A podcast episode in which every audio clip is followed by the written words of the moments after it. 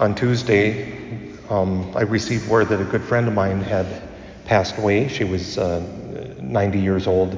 She was um, kind of a mother figure, a grandmother figure uh, to me, and a very wise woman. And I, I, told the sisters she's one of the wisest women I've ever known, and I've known a lot of wise women. Uh, just a, a, very, very good holy woman too. And she was one of five, um, actually six, but one dropped out after a few months, that were with me all through my seminary formation in Major Seminary as a teaching parish committee.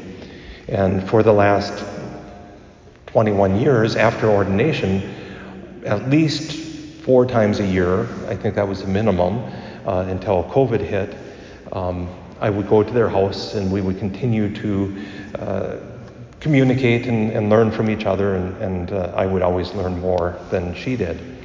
And one, one time we talked about today's first reading, and so, uh, and I was asked to do, to uh, um, preside at her funeral, which I, I will be doing on, two, on Monday. Uh, um, conveniently, I was supposed to be there for spiritual direction anyway, so it works out really well. But this first reading is repetitive, of course, we, and it doesn't make sense. And uh, part of the reason I, I, appreciated talking to her about that is she had this worldly sense about her, and, and, and not worldly in the in the secular idea, but worldly in being able to bring many things together. She had traveled the world. She was uh, in the art department for Condé Nast, or Nast, uh, the uh, um, uh, publications and right out, out of um, college. Um, just, just this sense of there's more to our language than what we're aware of. And that's the one thing, perhaps, with that reading that we need to hold on to. After all, we know that there's certain words that have several meanings, and we have to be aware, more aware of that perhaps now than ever before. We have certain slogans being thrown out and, and being, uh, being used that, yes, the, the, the uh, formal name is semantic overload. That uh, they, we're saying one thing, and on the, on the surface it seems to mean this, but it also could mean this too. Love is one of those words. Not that it's semantically overloaded, but uh, do we really love chocolate cake, for example, the same way we love somebody else? No, that's a different kind of love. And time is one of those.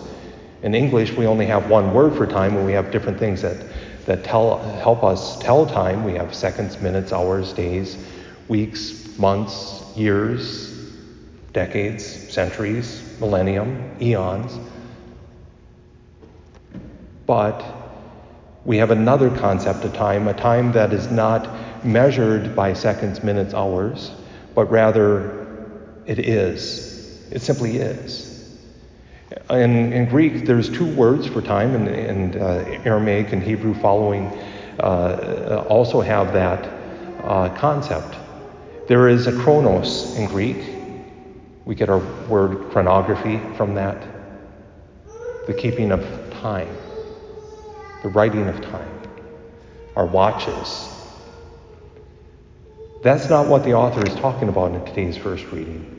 He's talking about the other kind of time Anyone who's ever planted anything knows that kind of time. You can plant a seed, but it's not guaranteed that it's going to sprout.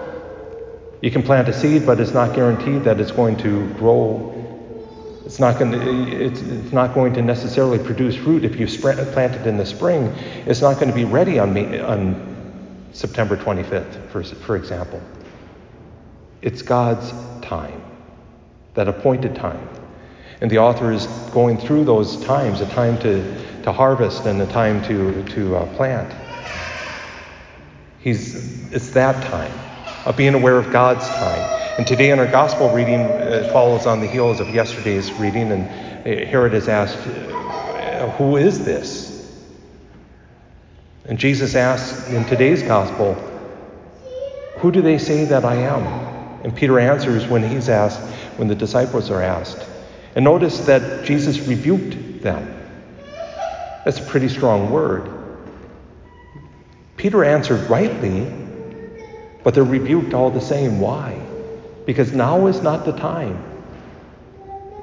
Well, at that moment, was not the time for the world to know that Jesus was the Christ of God. But we are now. We're in that time now where we need to tell people. Peter was rebuked because it wasn't time. It's the time now. Do we understand that time, how important that time is to tell others about, about Jesus Christ?